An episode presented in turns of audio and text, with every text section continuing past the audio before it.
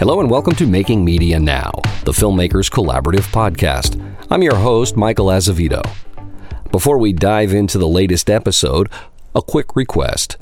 If you're enjoying this podcast, please do follow or subscribe. It won't cost you a dime, and it really helps the podcast get discovered. Thanks so much. Today I'm chatting with Dr. Jennifer Mercieca, an award winning historian of American political rhetoric. Jennifer is a professor in the Department of Communication and Journalism at Texas A&M University. She writes about American political discourse, especially as it relates to citizenship, democracy, and the presidency. Jennifer has published three books about political rhetoric Founding Fictions, The Rhetoric of Heroic Expectations, Establishing the Obama Presidency, and Demagogue for President, The Rhetorical Genius of Donald Trump. She's written about rhetoric and politics for The Conversation, USA Today, The Washington Post, and many other major media outlets.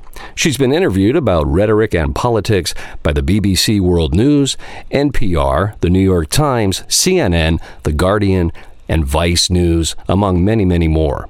Making Media Now is sponsored by Filmmakers Collaborative, a nonprofit organization dedicated to supporting media makers from across the creative spectrum from providing fiscal sponsorship to presenting an array of informative and educational programs, Filmmakers Collaborative supports creatives at every step in their journey.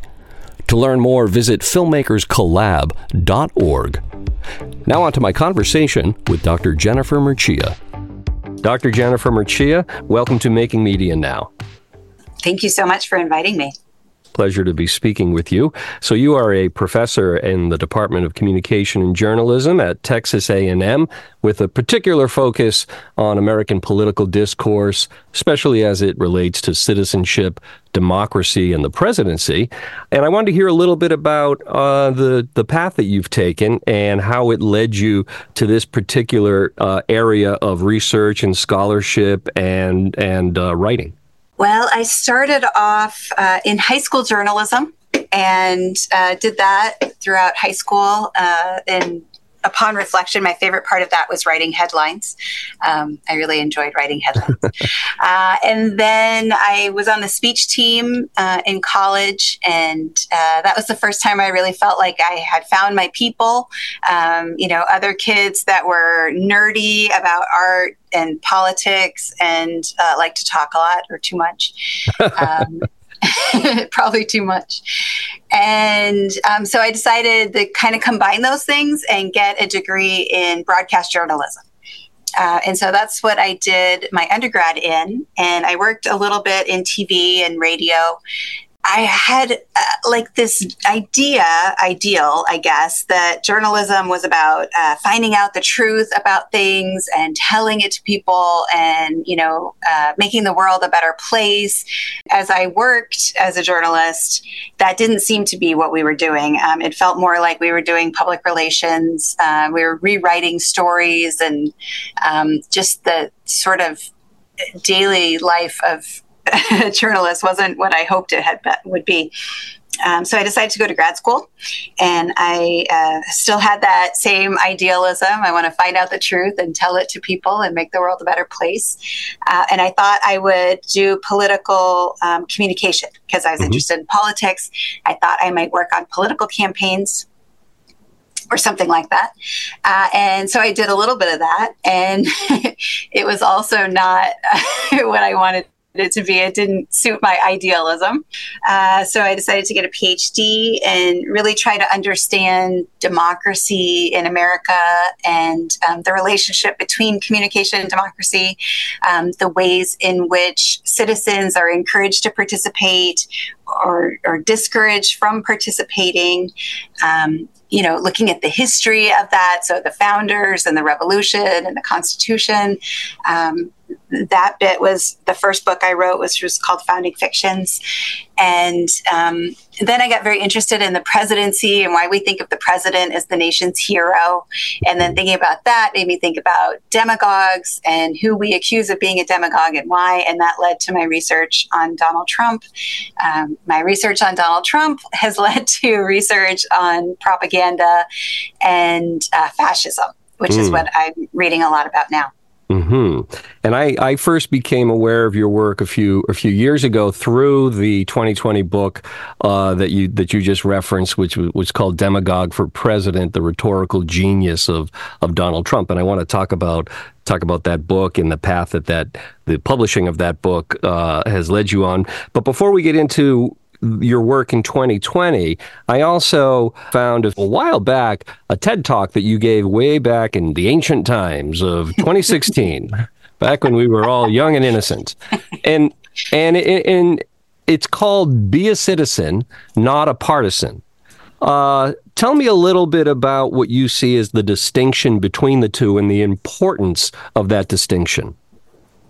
Yeah, so that really comes from uh, the first book that I wrote, which was about citizenship in America. And um, the question I was asking in that book was what does it mean to have a government based on the will of the people? What can the people do? How can they act politically? And um, as I examined um, the narratives that we told about the nation and our political theory um, and how citizens were created as a character in that story, um, the first version of it was during the revolution. And we were um, we were constituted as romantic heroes. So the citizen during the revolution would cheerfully sacrifice. They would think of the common good. They would avoid partisanship. Um, and they would fight to defend the rights and liberties of all. Uh, during the constitutional era, the context had changed. And uh, some of those same people who made those arguments during the revolution now said those people cannot be trusted. Corruption is a problem that is too great for the average citizen to solve. Either they are complicit victims of corruption or they are themselves um, corrupt. Mm-hmm. And so we ought to create a government based on the will of the people that protects itself from the caprices of public opinion, mm-hmm. right? So we don't want tyranny um, of the majority. Yeah, we don't want a monarchy or an aristocracy. We're afraid of that, but we're also actually afraid of the people. And so trying to balance those interests. Um, and so I think of that as um, constituting the citizen as a tragic victim. And then during um, the Jacksonian period, uh, you have the emergence of the second party system. This is, of course, when the Democratic Party emerges. And they were all about organizing the public uh, to support Jacksonian policies, the Jacksonian Party. Um, and they called that democracy. Jackson didn't try to do anything to make the government actually more democratic. Um, in fact, he was in a lot of ways, very anti democratic person, but um, he used the power of, um, of the idea of the will of the people to suit his agenda.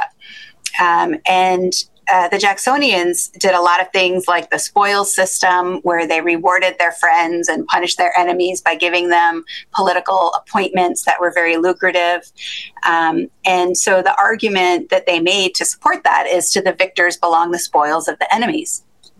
Which is how I start off the TED Talk. Yeah. Um, because there's a big difference between being a loyal partisan uh, and being a citizen um, in the way that the most idealistic view of citizenship was configured, right? Which is to say, uh, the romantic notion that we will avoid party and faction, we will think of the common good, um, you know, we'll defend the Constitution and the rights and liberties of all. You know, here the Jacksonians were saying things like just uh, listen to us, do what we want you to do. And if you don't do that, then we won't allow you to have any kinds of positions of, of political power, profit under the Constitution. Um, and so, you know, it's a very uh, sort of tyrannical view of of what a citizen is, right? Uh, your your only power exists within the party structure. Um, and so in 2016, as I was thinking about how the election was unfolding, I was thinking a lot about the way that negative partisanship worked, how, um, you know, there was so much party animosity in that summer, you know, and they invite you to do a local TED talk, so a TEDx talk, but you know, they invite you to give a talk on any one thing. And at the time, I couldn't think of anything um, that I wanted to say more than that. Mm-hmm. Um, if I was to give that talk now, I wouldn't. I would say um, instead of being citizens, we're being propagandists uh, because I think that we've evolved past even the idea of being a partisan. Um, so I would give that talk a little bit differently today. But and, and um, would you would you define would you define the citizen who morphed into a partisan who, in your estimation, has now morphed into a propagandist? Yeah. Do you think that your average citizen slash partisan is aware that they are a propagandist? I don't. I don't think they're aware of it at all. So most people uh, avoid politics, political news, information, discussion of politics. Most 80% of the public um, effectively is tuned out of politics completely. They they despise it. And I apologize if any of them are listening right now. but then the 20% of us, like me, um, you know, we're political junkies. And so, um, you know, there's some really great scholarship about what um, they write about as the other divide, right? So, not just between the left and the right, not just between Republicans and um, and conservatives or Democrats or whatever, uh, but between those that are highly politically engaged and those who avoid politics altogether, because they're both problematic, um, right? It's bad for people to avoid political news and information they'll still get it in ambient ways, but um, you know they're not they're not really informed voters because the information that they receive tends to be um, lies, distortion, third-hand information, misinformation, disinformation, outrage bait, um, you know, things that will circulate on social mm. media platforms um, that are not necessarily from reputable news sources. Um, whereas those of us that are highly politically engaged, we're too engaged, right? We want to sit on the internet all day long and argue with people about politics. Yeah. Um, we feel uncomfortable if we miss a political news event or story. Um, we're willing to pay for news subscriptions. We donate to political campaigns. So basically, the entire political apparatus has oriented itself not around the 80% of the public mm-hmm. that doesn't pay any attention to them. But around the 20% of the public that's way too engaged.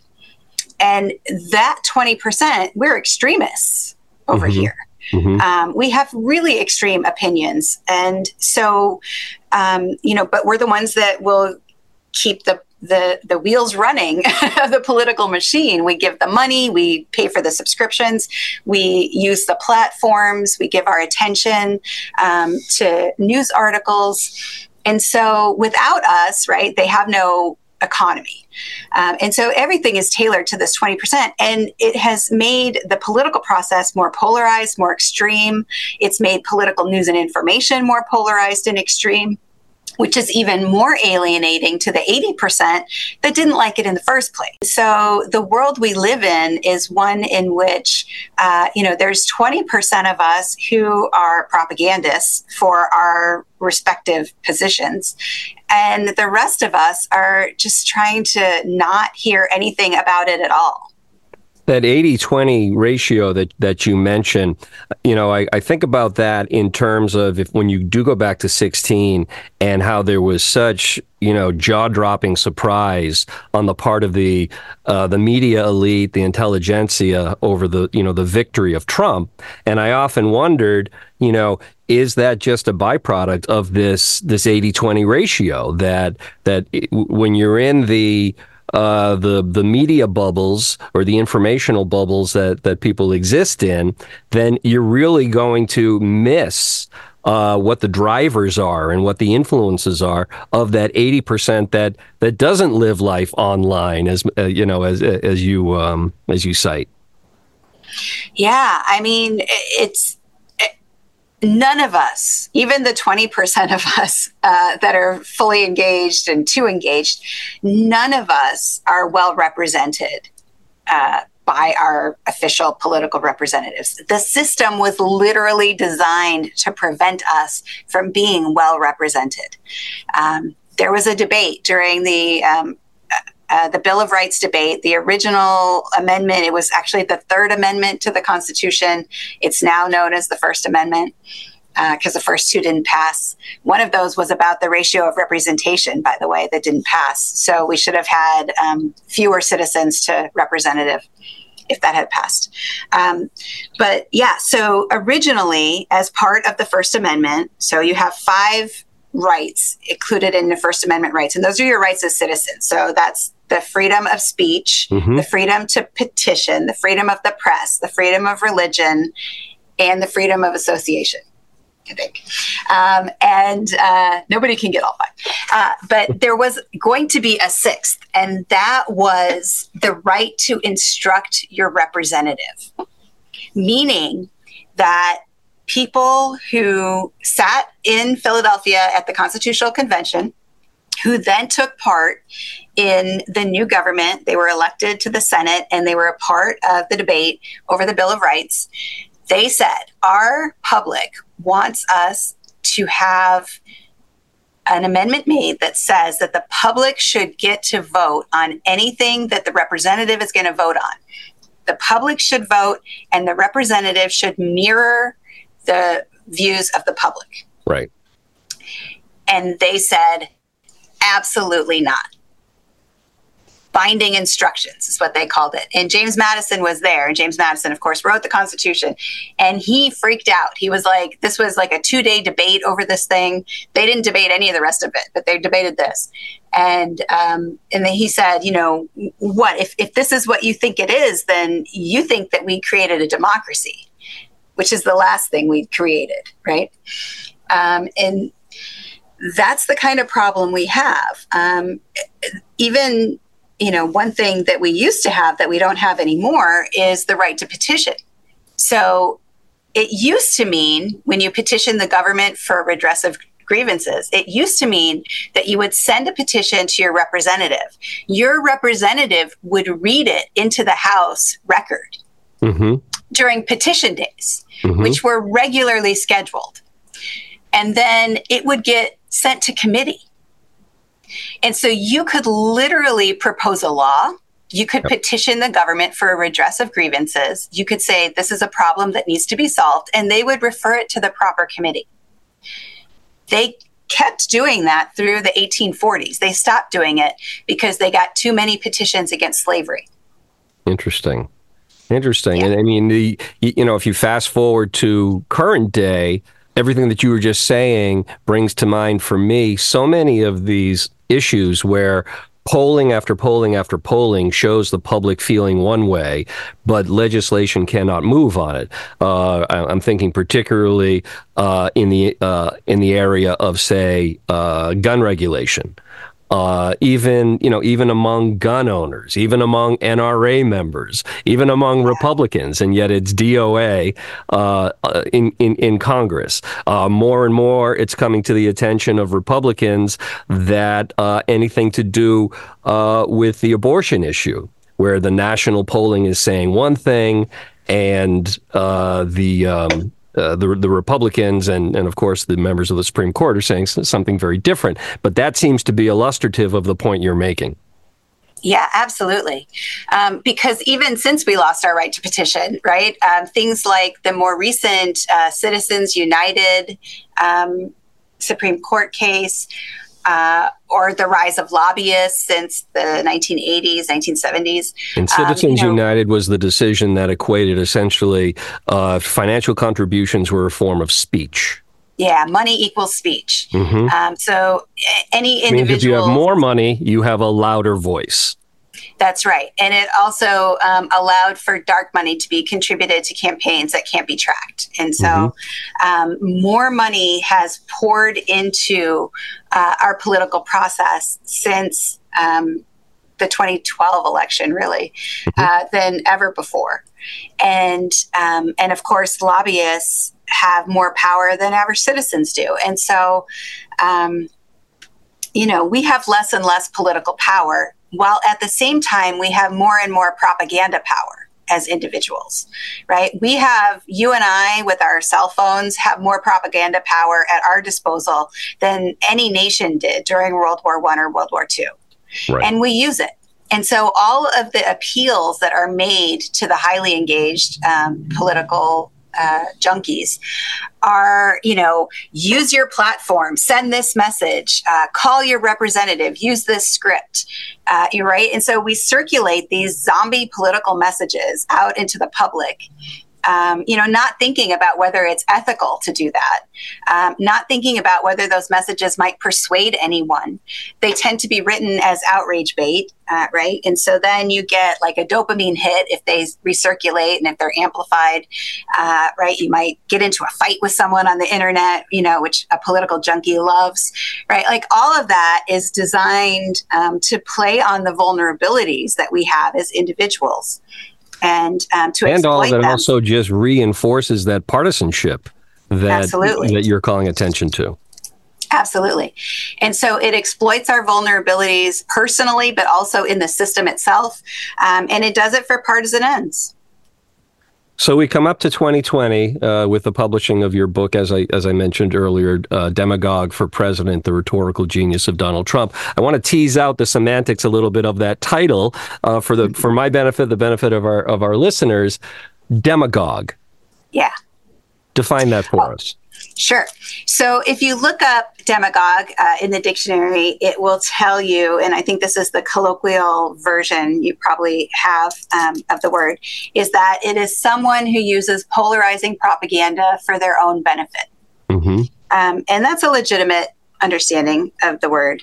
Um, there's also a positive view of demagogue, and that is as someone who defends the rights and interests of the people against the other parts of the state, which are viewed as corrupt. And so I think of that as a heroic demagogue defending, you know, the rights of the people against the corruption of the state, versus um, a dangerous demagogue, someone who is using polarizing propaganda for their own good.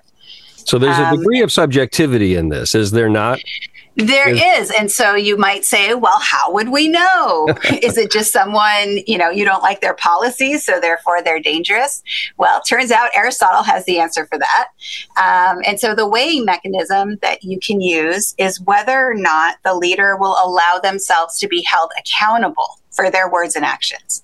So, an unaccountable leader is a danger in any political system. Uh, dem- democracy, aristocracy, oligarchy, it doesn't matter what kind of government you have.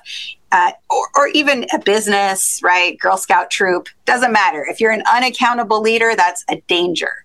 Um, because, of course, accountability means that um, you're going to follow the rule of law, uh, you're going to accept election results, you're going to, um, you know, abide by the Constitution, whatever. Um, and so, uh, yeah, Aristotle wrote that in ancient Greece, the demagogue was someone who would go into the assembly.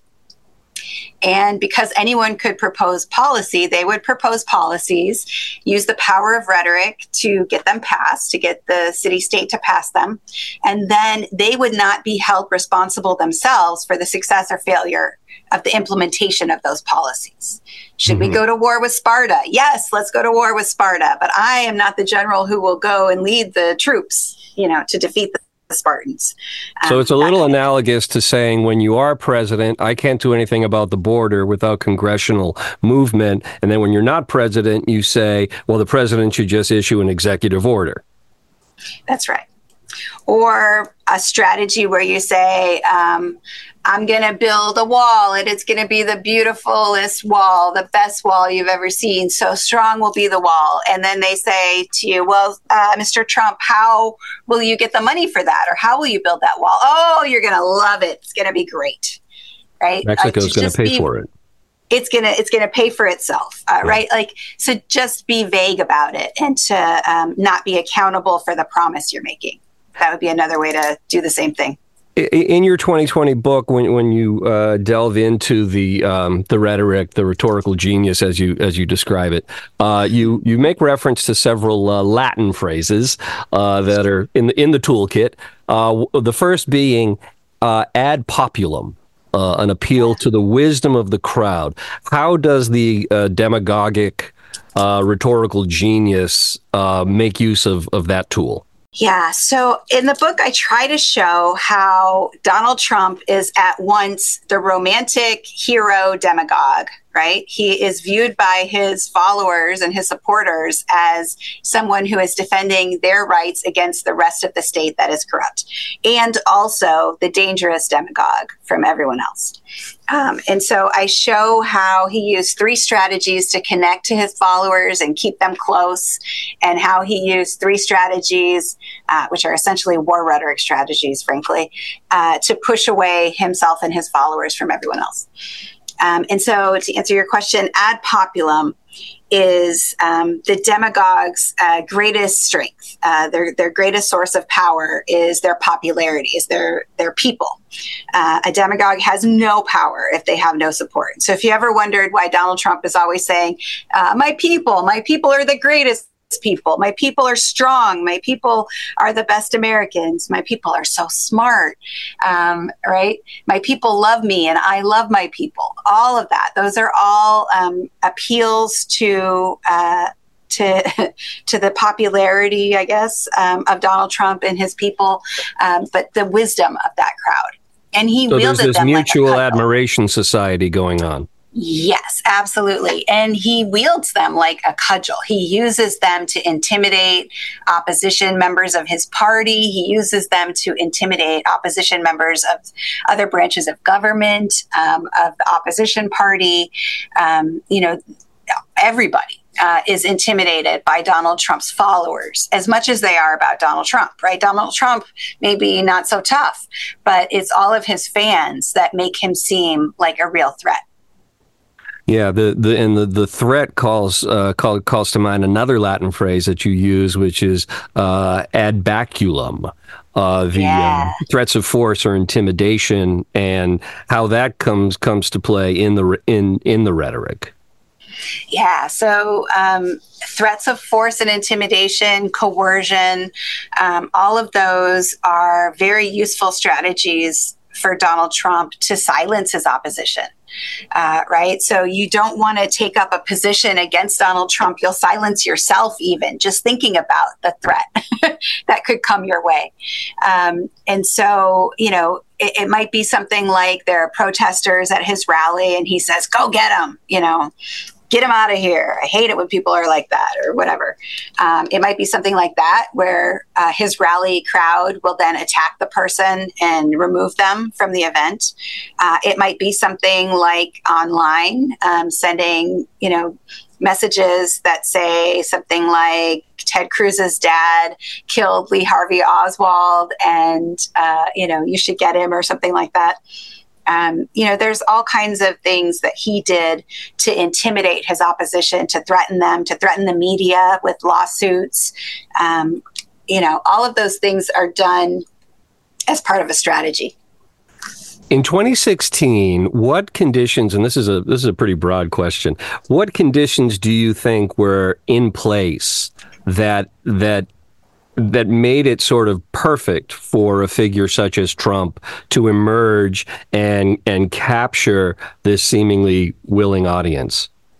Yeah, that's a great question. So in the book I try to explain that 2016 was a historic crisis in America's public sphere. That we had record high levels of distrust for all institutions, mm-hmm. for one another, for political leadership, and frankly, all leadership. Um, and, and those historic levels of distrust are, are still the same. They're still historically low. Uh, polarization, we were never more polarized except for the Civil War than we were in 2016 and have been. Um, and frustration. Uh, just growing levels of frustration that problems weren't being solved. Uh, nobody seemed to be able to get anything done. Um, you know the rich were getting richer and everyone else was doing worse and um, you know just real frustration with the state of the nation and real pessimism about that so any typical statesman would look at that situation and say what can I do to unite the nation? What can I do to strengthen people's trust in our institutions? This is what Joe Biden did in 2020. This was the campaign he ran on, what he's been trying to do the whole time he's been in office. Donald Trump looked at that situation and said, How can I take advantage of it? Mm-hmm. How can I use this to my advantage and run a campaign that will take advantage of the distrust and the polarization and the frustration in order to get Donald Trump elected.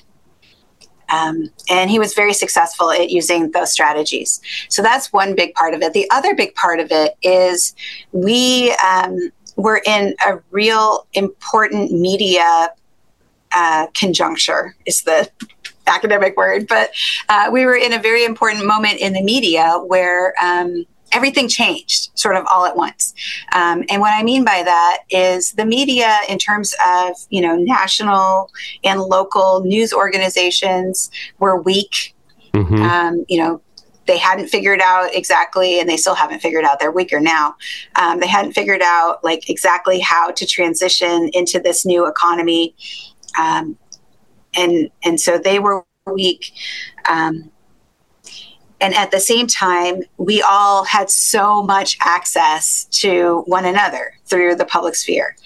Um, and that hadn't been the case even you know in the 2012 election mm-hmm. and so you have a real uptick between 2010 and 2016 of people adopting um, social media smartphones all of that technology and it right. proliferating and at the same time you know you have government um, organizations outside of the United States that are determined to subvert our election process.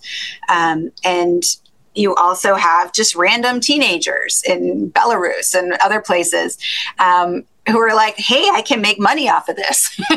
let me sure. let me just write up some articles." Right. So we just had this real naivete about propaganda in 2016 and how it worked in this new media environment at the same time that we all had the opportunity to make propaganda and we were all consumers of information warfare. Um, and that really helped Donald Trump. Um, tremendously maybe even more than all the other stuff. Yeah when when we started talking you you mentioned uh, i think it was 80% that you said of of, of people uh, claiming to be uh, they weren't into politics. They weren't they weren't uh, tapped into it and and you made reference to them getting information nonetheless in ambient ways that in some way shape or form did help them form a view of politics or adhere yeah. to one or another um, you know political belief and the role of social media in that cannot be overstated when you think of particularly a time like, say, 2015, 2016, when more people are getting online than ever before uh, in, in the social media realm, particularly, say, like Facebook. Um, and people actually not being, not questioning themselves and saying, well, is this a piece of news? Is this a piece of journalism? Or is this simply a piece of information that somebody put online? And the very fact that it's online imbues it with a credibility that it did not deserve. That's right. And and the way that people circulated that information, it was um, outrage bait, right? And so we're very attracted to outrage. Um, if if we see information that is outrageous, um, we are more likely to circulate it, even if we don't experience outrage ourselves. Um, mm-hmm. You know, they've done a lot of research about how outrage works as a media strategies online.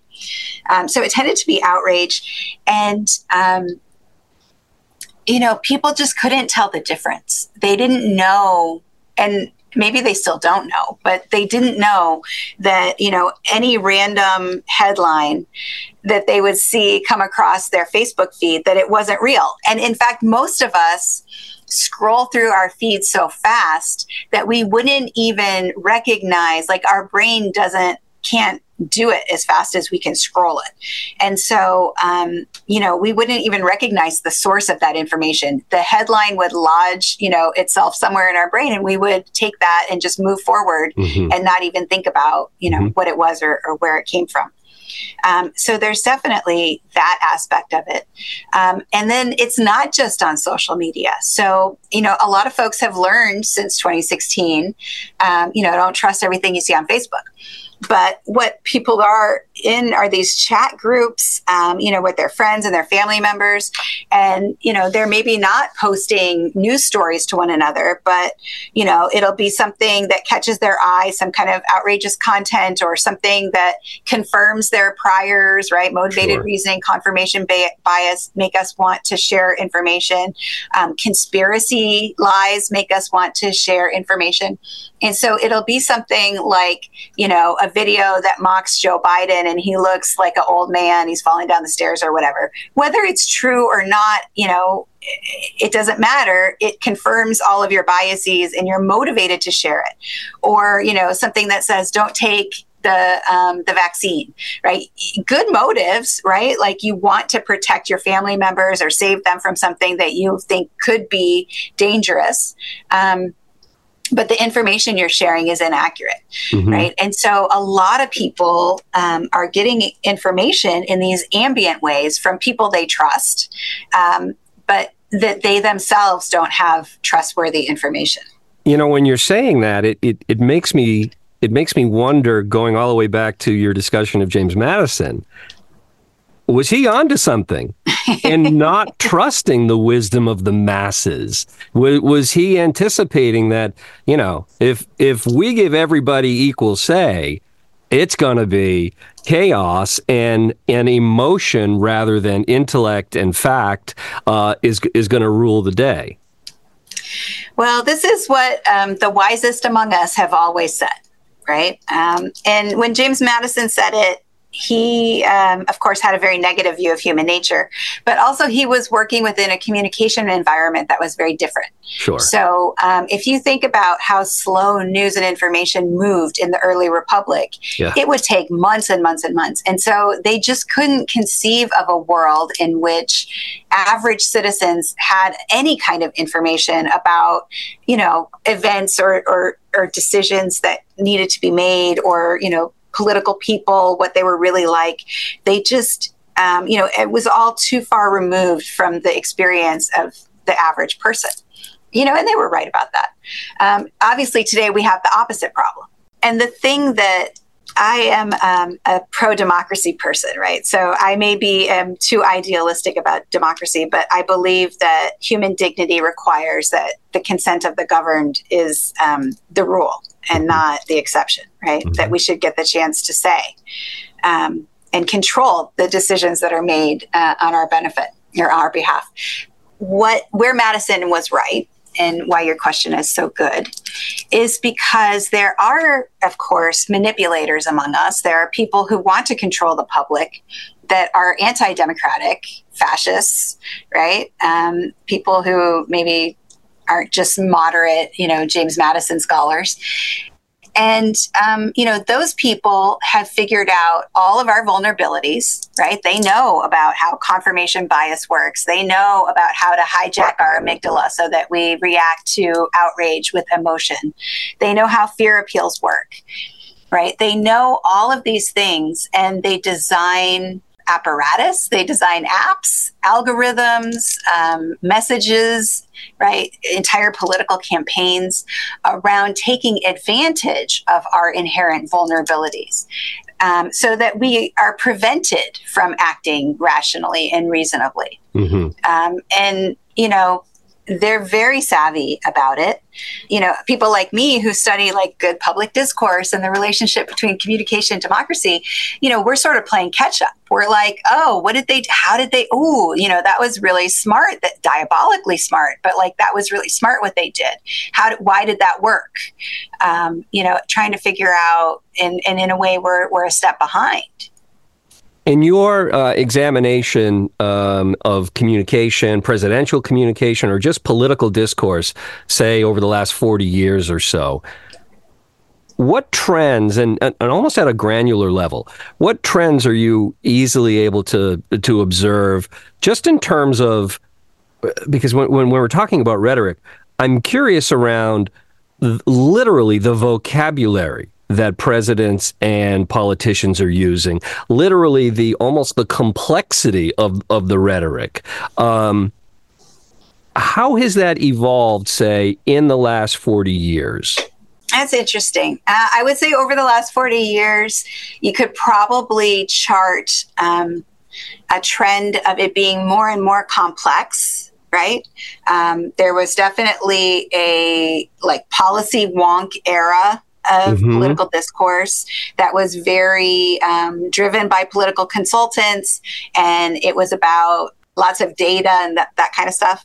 Um, and I think that probably in the last 10 years, um, with social media and Trump uh, as an effect on the public, I think there's probably more emotion. I think there's probably more of a faux authenticity, right? Like we want to believe that we know the people that, you know, social media has broken down these barriers where, you know, we feel like we could have access to the pub, you know, these public people. Um, and so there's a real performance of authenticity mm. that comes with that. And so that might mean things like swearing. That might mean things like, um, Donald Trump uses paralipsis, which is I'm not saying, I'm just saying, ironically saying two things at once, which enables him to show his supporters um, the supposed Lots of people real are saying. right, the supposed real him, um, like the backstage, the dirty, ugly truth that he wouldn't say out loud or he knows he shouldn't say. Like all of those kinds of um, authenticity strategies um, connect a politician to their followers. Hmm. Um, and so you feel like you know them, you're on their team, you're one of their friends, uh, right? And so I, I, think you could probably, over a 40 year span, right? I think you yeah. could probably say there's been several shifts. Yeah, and this is definitely going back more than 40 years. But, you know, I look at something like, uh, you know, the Gettysburg Address or been you know speed up a bit with uh, Roosevelt's speech about the uh, the the four freedoms or Eisenhower's um, speech around the military industrial complex. Kennedy's inaugural uh, inaugural address, and when when you read those, or at least when I read those, one of the first things I think is, uh, first of all, these wouldn't even be comprehensible to large swaths of a contemporary audience. Um, even if you go into the later '60s, uh, some of Nixon's speeches and LBJ speech during the during the Great Society, um, and and there is a degree of subjectivity here, but I always got the impression that man, they're really dumbing it down that there, it, it feels to me like there's a real disregard for the intellect of the uh, of the citizenry of the voter so much so that as you just mentioned what passes for an effective political speech isn't the content of the speech it's the emotion that that speech has elicited yeah, I think that's a really great observation. Um, you know, so scholars like me who study the relationship between the president and rhetoric. Um, we explain, some of us have explained, um, about the way that presidents were originally supposed to behave um, and how that shifted in the early 20th century. So, for example, um, you mentioned Lincoln's speech. So the Gettysburg Address, Lincoln wasn't even really supposed to talk. His speech was like two and a half minutes. Right. The real star of the day was Edward Everett, who gave a three-hour speech. Um, and the reason for that is because presidents didn't speak to the public then. Right. Right. And so we have a few examples, Lincoln's Gettysburg being a highlight among them. But, you know, prior to Teddy Roosevelt, Woodrow Wilson, we really didn't have the president speaking to the public. When the president spoke, they spoke to other branches of government, um, and it wasn't for public consumption. And so, yeah, I mean, it's a, a really different time prior to those folks. Um, Teddy knew how to work publicity, right? He was a real showman. And um, you know, Woodrow Wilson was a political science professor. He knew what he was doing too.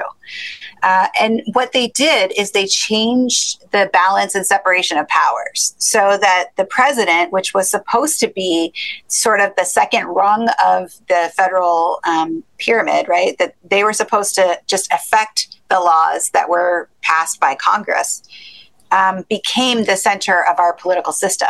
And they did that through um, a compliant and complicit media apparatus mm-hmm. mm-hmm. that helped them to take power away from Congress. And so the president, starting with Roosevelt and Wilson, would go over the heads of Congress, speak directly to the public, and then use the public to put pressure on Congress to act. Right. Um, and so, as that evolved throughout the 20th century um, and changed with each new media technology, right?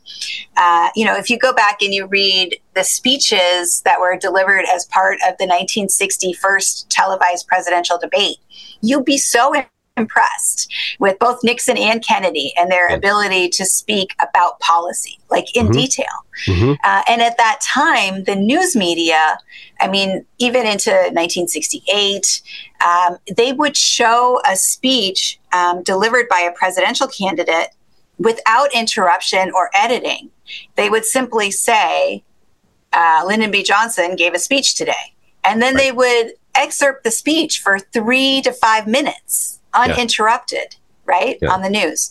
And so the public heard directly from these people who spoke in paragraphs, and those paragraphs were conveyed to the public as they were that changed, right? right. Um, sound bites got smaller and smaller. Eight seconds is your average, you know, six yeah. to eight seconds is your average. And it's edited and contextualized so that um, the president or the presidential candidate is never allowed to speak in paragraphs to the public.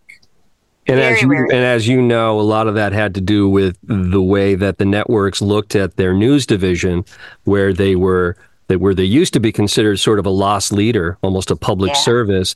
Now they're actually looked at as a profit center, and they know when they're losing the eyeballs, they know when they're losing the attention, uh, and it becomes sort of this um, circular firing squad in the sense that look, people don't want to, people aren't interested in that. Well, people aren't interested in that because you don't trust them enough to to provide That's them right. to provide them That's enough right. of it.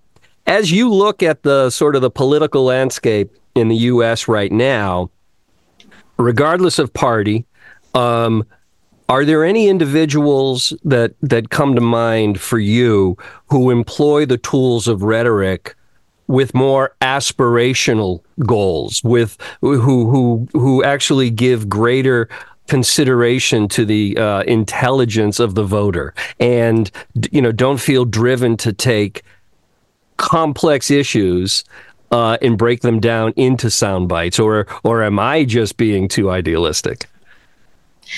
Uh, no, I think that there are still um, great orators in government. Um, obviously, Barack Obama was pretty good at speech making, um, and he could make you feel, but he could also make you think. Um, I really appreciate Jamie Raskin right now. Um, he's someone who I really think is very knowledgeable about the Constitution in the early American period, um, but who also has, you know, sort of a, a quick wit and um, good political sensibility. Um, I think he means well. So I really enjoy whenever there's a clip of him or, or I can watch him on C SPAN. I, I, usually try to tune in. Um, yeah, I think there's lots of folks like that. I think. I would say even um, currently, right now, although you know, if we went toe to toe, issue to issue, we're probably would probably wouldn't agree on a, a whole a whole lot, but uh, Liz Cheney and and yeah. the rhetoric that that that she is um, uh, putting forth in defense of democracy, putting yeah. country over party. Yeah, she has been very impressive. Um, I mean, and she comes across sort of as a stoic, right? You know, she's she's a, a stalwart, um, knowledgeable person of what it ought to be, um, and so it does it does feel uh, sort of severe and also important at the same time, and you know, she has also, you know, just like Cassidy Hutchinson, uh, both of them have what I think of as a, a, fearless speech style of communication, which is to say, um, that in ancient Greece, there's a, a, term for someone who speaks the truth, and um, it's parrhesia. And uh, those people who spoke the truth uh, did so at risk to their own personal safety. Mm-hmm. Um, they felt obligated to speak the truth, what they knew to be true, and you knew it was true because of the risk they took in the mm-hmm. speaking of it. And so there are some people that you look at and they will claim to be authentic truth tellers, but they're not risking anything to say those things. Uh, and then there are others that you know they're speaking the truth because of the risk that mm-hmm. comes with it. Mm-hmm. And Liz Cheney is one of those people. Before you and I actually hit the record button on this conversation, I was I was telling you how I had seen uh, several of your media appearances on various cable television shows and following you on Twitter and whatnot. And I'm curious, uh, from your perspective, um, what you have found out about or felt about the media's role in disseminating and deconstructing propaganda uh, versus just sort of using it as part of that outrage tool and if you have any insight around how the players within the media kind of agree with that, but do they feel empowered to change it or do they feel powerless to change it? Yeah, I have um, so much respect for the journalists who I have spoken with. Most of them, um, to like to a person, I can't think of one who hasn't been smart, curious, interested in you know the things that I say, most of them ask for academic things they can read, sources to learn more about the kinds of things that I'm talking about. Um, they live in a world that is driven by algorithms, uh, editors, bottom line considerations that I don't live in. Mm-hmm. And so they have you know massive time pressure to get stories written every day um, they're competing, of course, with other news avenue news venues. Um, you know, and there's uh, the editor to get through, uh, both with your uh, idea for your story, but then also the quotes that you include, um, the content, the angle that it's written, all of that stuff. Um, you know, and so there's a lot of uh, journalism scholars who write about uh, journalistic norms and practices and news routines in terms of how they affect journalism itself. Um, and you know I think it's easy as a critic to say, like, look at an entire election's worth of news stories and you can see these trends and critique those trends versus like I'm in the weeds every day, like trying to get my article out. I got a deadline. I got to, you know, get five people on the phone who don't want to talk to me and make words happen. Um, you know, that's a real stressful job. yeah. Um, and so, like I said, I've been very impressed with the journalists who I have encountered, and at the same time, very critical of the product of journalism. Um, I'm with Jay Rosen, we should be uh, we should have a democracy agenda, not mm-hmm. uh, a horse race clickbait agenda. Um, you know, I'm with you. Journalism should be a public service and not, um, you know, uh, it, could, it, should be a loss leader. It's you're using our airwaves and our, our time and our attention. You know, it should be a service to the public. We should be finding out the truth and telling it to people and not trying to cause outrage and partisanship. So, um, you know, there's a lot there. there is a there is a lot there. Finally, I wanted to ask you. So, your 2020 book, as I said, uh, was the rhetorical genius of Donald Trump. So, um, you know, it feels like centuries, but only four years have passed since the publishing of that book. And uh, how's that genius part holding up? Is the is the old stuff still, you know, are the greatest hits still resonating the way that they that they did before? Uh, that's a good question. So um, I get a lot of um, pushback on the title. Uh, so let me just say. Um, so in 1939, I believe, a rhetorical scholar named Kenneth Burke wrote a book review of Hitler's Mein Kampf. And he wrote about um, Hitler's di- uh, demagogic effectiveness mm-hmm. was how he called it, right? So um, not agreeing at all with Hitler's program, um, but noticing that Mein Kampf is a brilliant propaganda manual. Um, you know, both for content and for instructions about how to do Nazi propaganda. Um, and as I looked at Donald Trump's 2016 campaign, I saw similar genius, right? Um, and so demagogic effectiveness, rhetorical genius, uh, to me was kind of the modern way of saying that. Mm-hmm. Um, and so that's why I said that. But um, he He's very good at using language as a weapon. Unfortunately, he just like Hitler was very good at using language as a weapon, and um, I think there are differences in 2024 compared to 2016. I just said this to a reporter today, but I'm going to say it again because I think I was right and I liked it. Uh, in 2016, I think that Donald Trump ran as a demagogue, uh, an unaccountable leader who would go into the existing political system and affect the MAGA agenda. Right. right? I think in 2024, he is running as a dictator. And I think a dictator is not just an unaccountable leader, but they're a totalitarian leader. And he's not just running to go into the existing system and affect the MAGA agenda, but to destroy the existing system and affect the MAGA agenda. Right. So if you have paid attention to all of the different things that he is promising he will do, um, about uh, eliminating uh, branches of government, not branches of offices of the government, um, eliminating positions, making everyone beholden to him and loyalty, um, using the power of the presidency to punish his enemies.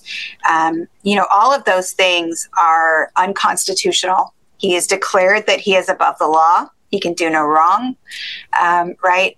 And uh, he is running for dictator. You know, he says he'll be a dictator for one day, but ain't no dictator in world history who ever gave up power willingly after one day. That's a lie. Well, you only uh, need be a dictator for one day if what you do on that one day is right, to is dismantle enough of yes. the uh, guardrails.